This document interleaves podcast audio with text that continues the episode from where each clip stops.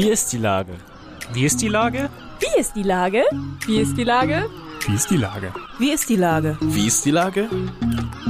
Der fast tägliche Podcast mit Lars Meyer. Wie ist die Lage? Unser fast täglicher Podcast als Kooperation mit der Mopo und der Gute-Leute-Fabrik spürt seit über einem Jahr tagesaktuellen Fragen nach. Macher, Musikerin, Models, Mütter und Politiker, genauso wie Schwestern, Schüler, Schlachter, Freiberufler oder Helfer, also prominente Lenker oder unbekannte Denker, kommen knapp 15 Minuten zu Wort. Die Auswahl ist rein subjektiv, aber immer spannend und überraschend.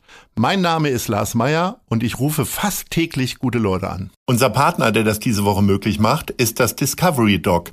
Direkt neben der Elfi erlebst du den Hamburger Hafen aus bisher ungesehenen Perspektiven mittels modernster Virtual Reality Technologien, Projektion und Live-Simulation. Das war Werbung. Herzlichen Dank. Heute befrage ich die Buchautorin Heike Kleen. Ahoi Heike. Ahoi Lars. Liebe Heike, du behauptest in deinem Buch Geständnisse einer Teilzeitfeministin eben so eine zu sein. Hört sich ein bisschen an wie halbschwanger. Schlichte Frage also, wie geht das, Teilzeitfeministin? Ja, wie geht das? Also halbschwanger geht nicht, das weiß ich aus Erfahrung. Ich habe zwei Kinder. Ähm, Halbtags- oder Teilzeitfeministin habe ich mir dadurch erklärt, dass ich immer dachte, als ich in mein Berufsleben gestartet bin, naja, also ist alles total einfach mit der Gleichberechtigung. Wir sind alle gleichberechtigt und wir sind die Generation, die das hinkriegt und alles ist super. Und dann habe ich irgendwann Kinder bekommen. Also erstmal eins und dann habe ich gemerkt, okay, wir rutschen ganz schnell ab wieder in dieses alte Modell, wie so ganz viele Familien in Deutschland. Sprich, der Mann arbeitet mehr, die Frau weniger oder bleibt erstmal zu Hause und dann bleiben diese ganzen unliebsamen Dinge wie kümmern, Haushalt ums Kind kümmern, U-Untersuchungen, bla bla bla, will ich niemand mit Langweilen kennen, Eltern. Da, da rutscht man ganz schnell rein, dass die Mütter ganz viel erledigen, ganz viel Mental Load im Kopf haben, weniger arbeiten. Über 70 Prozent der Frauen in Deutschland, die Kinder haben, arbeiten in Teilzeit verdienen also weniger, kriegen weniger Rente, rutschen in die Altersarmut und so weiter und so fort. Das hört sich noch nicht nach Gleichberechtigung an. Und bei mir, die ich immer dachte, boah, ich bin doch hier die Feministin, ist doch ganz klar, alles wird super, auch wenn ich Kinder habe, mein Leben geht so weiter. Ich habe gemerkt, oh hoppla, ich rutsche immer wieder in Muster rein, die ich gar nicht will. Auch dadurch, dass ich so als Kind der 70er Jahre vorgelebt bekommen habe, Mama macht den Haushalt, Papa geht arbeiten. Ich rutsche auf einmal in Dinge rein, die ich gar nicht wollte. Und dann habe ich gedacht, okay, im Herzen bin ich Vollzeitfeministin, aber ähm, im wahren Leben, in der Praxis, im Alltag bin ich ganz schnell mal nur bei Teilzeit.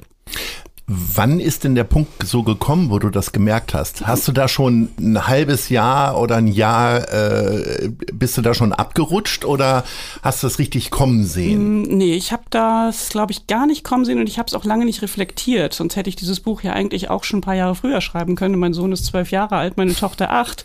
Und äh, man ist in den ersten Jahren, glaube ich, erstmal mit Überleben beschäftigt und mit Großziehen und gleichzeitig will man aber natürlich auch sein normales Leben weiterführen als, als äh, jemand, jemand, der wahnsinnig gerne arbeitet. Ich habe immer wahnsinnig gern gearbeitet. Und das unter einen Hut zu kriegen mit Kindern, weil auf einmal war ich wahnsinnig in meine Kinder verliebt. Das habe ich auch so nicht kommen sehen in dieser Stärke.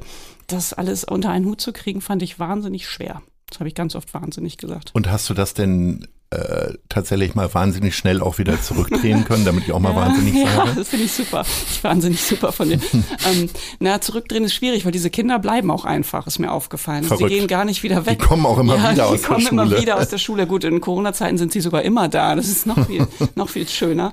Mm, ja, es ist, kann man natürlich so nicht zurückdrehen. Kinder werden größer, dadurch wird das Leben wieder einfacher und die Freiheiten werden wieder einfacher und, und größer auch sie sich zurückzuerobern, aber ähm, trotzdem bleibt ganz viel da und das Leben ist einfach ein anderes und da muss jeder für sich ähm, einen Weg finden, natürlich auch Partner mit einzubinden, zu sagen, pass auf, wir sind ja abgerutscht in irgendwelche komischen Rollenverteilungsgeschichten, die wir gar nicht so wollten.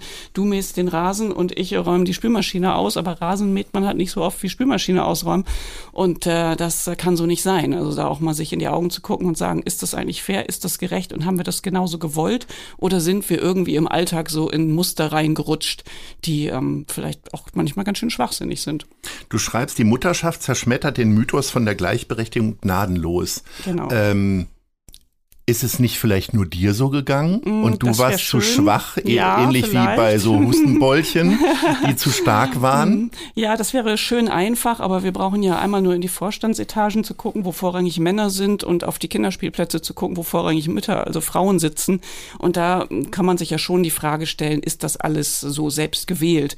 Wollen wir Frauen wirklich nur Teilzeit arbeiten oder gar nicht arbeiten und weiter zurückstecken, weniger Geld verdienen, weniger Aufstiegschancen haben, weil wir es eben nicht schaffen, mit einem Kind auch wieder Vollzeit zu arbeiten. Ähm, was ist das überhaupt für ein System, in dem wir hier leben mit den Kitas und Schulen und Nachmittagsbetreuung und wie lässt und dann noch Corona, wie lässt sich das vereinbaren als Familie? Und ähm, ich habe mir aber noch viel mehr Fragen gestellt in dem Buch. Also es geht nicht nur um diese, diese nervige Aufteilung, sondern auch einfach, wo fängt Feminismus an, wo hört er auf? Ähm, wie feministisch ist es zum Beispiel, wenn ich äh, in der Kindererziehung ähm, auf einmal wieder in so komische Dinge zurückfalle, dass ich meinem Sohn sage, Mensch, du musst dich doch wehren, du musst doch ein richtiger Kerl sein. Bei solchen Dingen habe ich mich auch erwischt, obwohl ich das total schwachsinnig finde und irgendwie aus dem Stand einen Vortrag über toxische Männlichkeit halten könnte. Aber in so einer P Situation, wenn der eigene Sohn irgendwie gerade als kleiner Junge verhauen wird und mehrfach irgendwie sich nicht wehrt und dann sagst du auf einmal so, Mensch, musst doch, musst dich doch wehren, du musst doch stark sein und dann gleichzeitig fasse ich mal den Kopf und denke, was rede ich denn da für ein Quatsch? Was gebe ich ihm da denn für ein Rollenbild mit? Also solche Situationen habe ich beschrieben auch.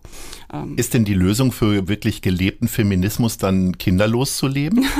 Ja, das ist eine gute Frage. Das haben die Feministinnen der 70er Jahre so gemacht. Also ähm, ältere Frauen, mit denen ich über das Thema spreche, die sagen, haben gesagt, es war ganz einfach. Ich habe bewusst keine Kinder bekommen, weil ich genau wusste, in dem Moment, in dem ich Kinder habe, bin ich abhängig, bin ich äh, auch finanziell abhängig und ich kann nicht mehr so weiterleben wie vorher. Und deswegen haben sie auch, wie zum Beispiel Alice Schwarze, auf Kinder verzichtet. Oder ist es nicht einfach äh, vielleicht auch eine Sache der Vorbereitung, der Absprache? Also Ja. ich sag mal, im ersten halben Jahr ist man mal wahrscheinlich als Mutter geforderter Ja. als, als Ja. Mann.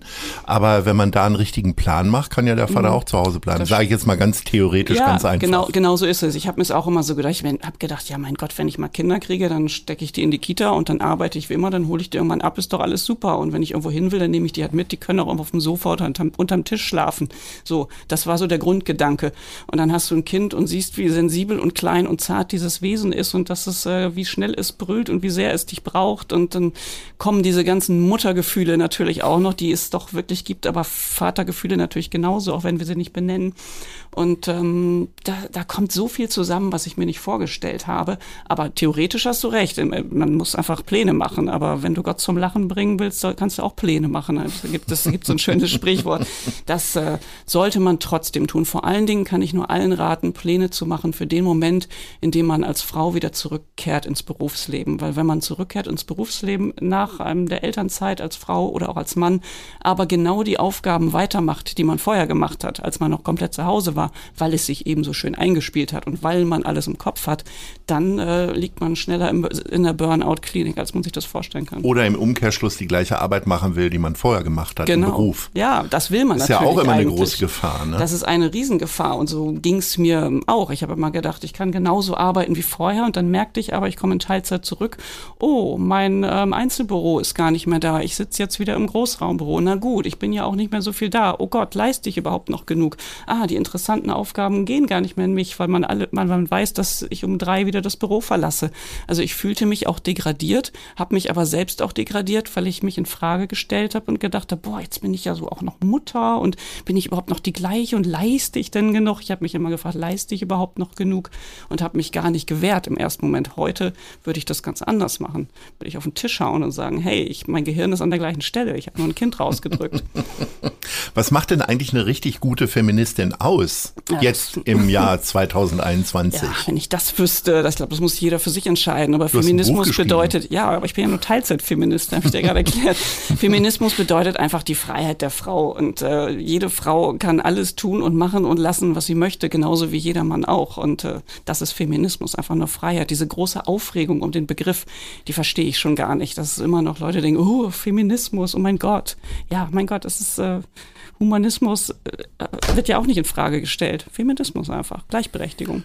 Äh, du sprichst gerade von Aufregung. Aufregung gibt's ja auch immer übers Gendern. Ja. Äh, wie Mhm. stehst du denn da so zu? Sprichst du mit Sternchen und Doppelpunkt? Nö, also das äh, bin ich irgendwie, habe ich nicht, nicht wirklich geübt. Ähm, ich könnte es natürlich versuchen, für die HörerInnen äh, das zu tun. Ähm, ich finde es bewundernswert, wie manche das hinkriegen. Es stört mich jetzt auch nicht wahnsinnig. Ich rege mich darüber auf, weil die Leute können auch Spiegelei sagen, dann können sie auch HörerInnen sagen. Aber ähm, ich denke da auch oft nicht so dran und finde das manchmal auch zu aufgeregt, muss ich sagen. Wie stehst du denn ähm, Schönheitsoperationen gegenüber? Du arbeitest ja im Fernsehen und Ja. es gibt ja durchaus ein paar Moderatoren, vielleicht auch Moderatoren, aber ich denke vor allen Dingen an Anne Will, die ja in diesem Jahr für sehr viel Aufsehen, zumindest bei Twitter, gesorgt hat, dass sie da offensichtlich hat was machen lassen. Ja, ja, das kann ich natürlich von außen auch schwer beurteilen, aber ähm, ich teile deine Einschätzung. Ich finde es wahnsinnig schade, dass es offensichtlich ganz schwer ist, als Frau oder schwerer ist, als Frau in der Öffentlichkeit zu altern als als Mann. Die große Frage ist ja, wer sagt diesen Frauen oder warum denken die Frauen, sie müssten was machen lassen, um weiter auch im Fernsehen vor der Kamera bestehen zu können? Ähm, ja, ist es unsere Gesellschaft, sind es die Ideale in den sozialen Medien, dass alles glatt und dünn und äh, perfekt aussieht? Denken Frauen, wenn sie Falten haben, wenn sie grau werden, dass sie dann nicht mehr, nicht mehr vor die Kamera dürfen? Sie haben sie Angst, aussortiert zu werden? Ich weiß es nicht. Ich finde es wahnsinnig traurig und ich wünsche mir, dass Frauen genauso altern dürfen vor der Kamera wie Männer auch. Aber ich sag mal, in, in dem Fall, den ich angesprochen habe, Anne Will ist ja wirklich echt eine hübsche Frau, ganz oberflächlich betrachtet. Absolut. Äh, die Mhm. hat es ja nicht besser gemacht. ja. ne? Und äh, irgendwie müssen die Leute, die das vielleicht ja vorhaben, ja auch mal mitbekommen, dass das in den meisten Fällen ja komplett in die Hose geht. Äh, ich, Ja, ich möchte gerade in Amerika war der Fall Mac Ryan gerade im Gespräch, die behauptet, sie würde einfach nur äh, zwei Liter Wasser trinken am Tag und hätte deswegen so straffe Haut. Mhm. Ja, ich finde es ich find's auch natürlich wahnsinnig schade. das ist auch so eine und, große ähm, Verlogenheit bei der ganzen Nummer Das immer. ist ne? richtig. Andererseits möchte ich, ähm, für mich ist Feminismus aber auch, dass ich nicht über andere Frauen lästere. Oh ja. Das finde ich wahnsinnig wichtig. Das tun wir nämlich so unglaublich schnell. Wir haben so diesen, diesen männlichen Blick als Frauen auch alle erlernt, dass wir sagen, oh, wie sieht die denn aus? Oh, hat die zugenommen? Ähm, boah, die ist aber alt geworden. Das sind so Sätze, die uns ganz lange, ganz schnell über die Lippen gingen. Und das sind so Sätze, die ich eigentlich gar nicht möchte. Und ich hoffe eben, dass jeder, der sowas machen lässt, äh, glücklich ist, ähm, auch mit dem Ergebnis. Wenn es nicht so ist, ist es auch schrecklich. Natürlich möchte ich lieber in einer Welt leben, in der wir genauso aussehen äh, dürfen und können und äh, vor der, auch vor der Kamera stehen dürfen, wie wir gerade sind und uns nicht schnell, ständig idealisieren müssen. Aber ähm, ja, in der Welt leben wir noch nicht. Ich weiß auch Was- nicht, ob die kommt. Was würdest du denn äh, gegen Ende des Gesprächs, was würdest du denn anders machen, wenn du jetzt nun noch mal 20 wärst und zwei Kinder bevorstehen? Ja. Gäbe es tatsächlich so einen Masterplan, was du anders machen würdest? Ähm, ich würde erstmal ähm, genauso ab 20, glaube ich, weiterleben wie bis Mitte 30, wo ich, meine ersten, wo ich mein erstes Kind bekommen habe. Und dann würde ich mit meinem Partner ganz genau aufteilen und hingucken, wer macht wie viel. Ich würde rückblickend sagen, Mensch, hab doch mehr Vertrauen in dein Leben, weil ähm, ich in den ersten Jahren mit den Kindern doch sehr angestrengt war ähm, mit der Frage, wie komme ich in den Beruf zurück. Ich habe mich selbstständig gemacht, das kennst du ja auch, ist auch immer so eine Sache. Mm, Und äh, rückblickend würde ich sagen, Mensch, ist doch alles super gelaufen, es, es klappt, ähm, ich bin mittendrin, ich verdiene Geld und ich habe trotzdem zwei Kinder bekommen und war auch ein Teil zu Hause, wenn auch nicht wahnsinnig lang. Und äh, ich würde ihm einfach sagen, Mensch, habt, habt mehr Zutrauen zu dir selbst und das möchte ich auch allen raten. Du lebst mittlerweile auf dem Land, das hast du auf Ja, jeden Fall anders gemacht. Und genau. deswegen sind wir bei unserer Top 3. Äh, ich weiß noch selber früher, ich bin ja auch auf dem Land groß geworden, wenn man dann in die große Stadt fuhr, Mhm.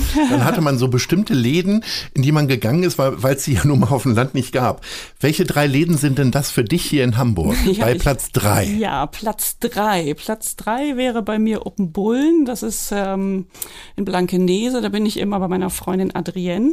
Und wenn ich bei ihr bin, dann gehen wir da hin und trinken was und gucken auf die Elbe. Und das ist ganz fantastisch. Und ich übernachte immer bei ihr und das ist immer so meine Flucht. Okay, Platz 2. Platz zwei ist das Thalia Nachtasyl ähm, im Thalia Theater oben unterm Dach. Tolle Weil wir Einrichtung. ganz tolle Einrichtung, weil wir da die wunderbare Talkshow Wahnsinn trifft Methode mit der Uni Hamburg machen. Das ist Platz zwei. Und Platz eins? eins ist nach wie vor für mich das Abaton, sowohl Kino als auch Bistro, weil ich ganz lange oben drüber fast gewohnt habe.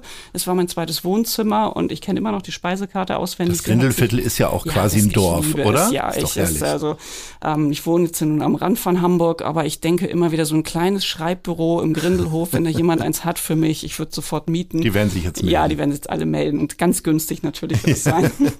und ähm, also das Abaton, auch mit den Filmen, weil da, wo ich jetzt wohne, kommen immer nur so die Blockbuster, da ist dann irgendwie der, oder der Till Schweiger Film und James Bond und das war's dann und die wirklich guten, interessanten Filme, dafür müsste ich ins Seniorenkino am Sonntag gehen und das mache ich dann auch nicht. Dass wir in einem Feminismusgespräch nochmal James Bond und Till Schweiger ja, erwähnen, ganz herrlich. Satz. Ich glaube, wir haben alles hingekriegt. Heike, herzlichen Dank. Ich wünsche dir äh, ganz viel Vergnügen auf dem Land und ganz viel Freude am Muttersein, muss man ja auch mal danke, sagen. Danke, danke, habe ich. Bis absolut. dahin. Ahoi. Danke, danke Lars. Eine Produktion der Gute-Leute-Fabrik in Kooperation mit 917 XFM und der Hamburger Morgenpost.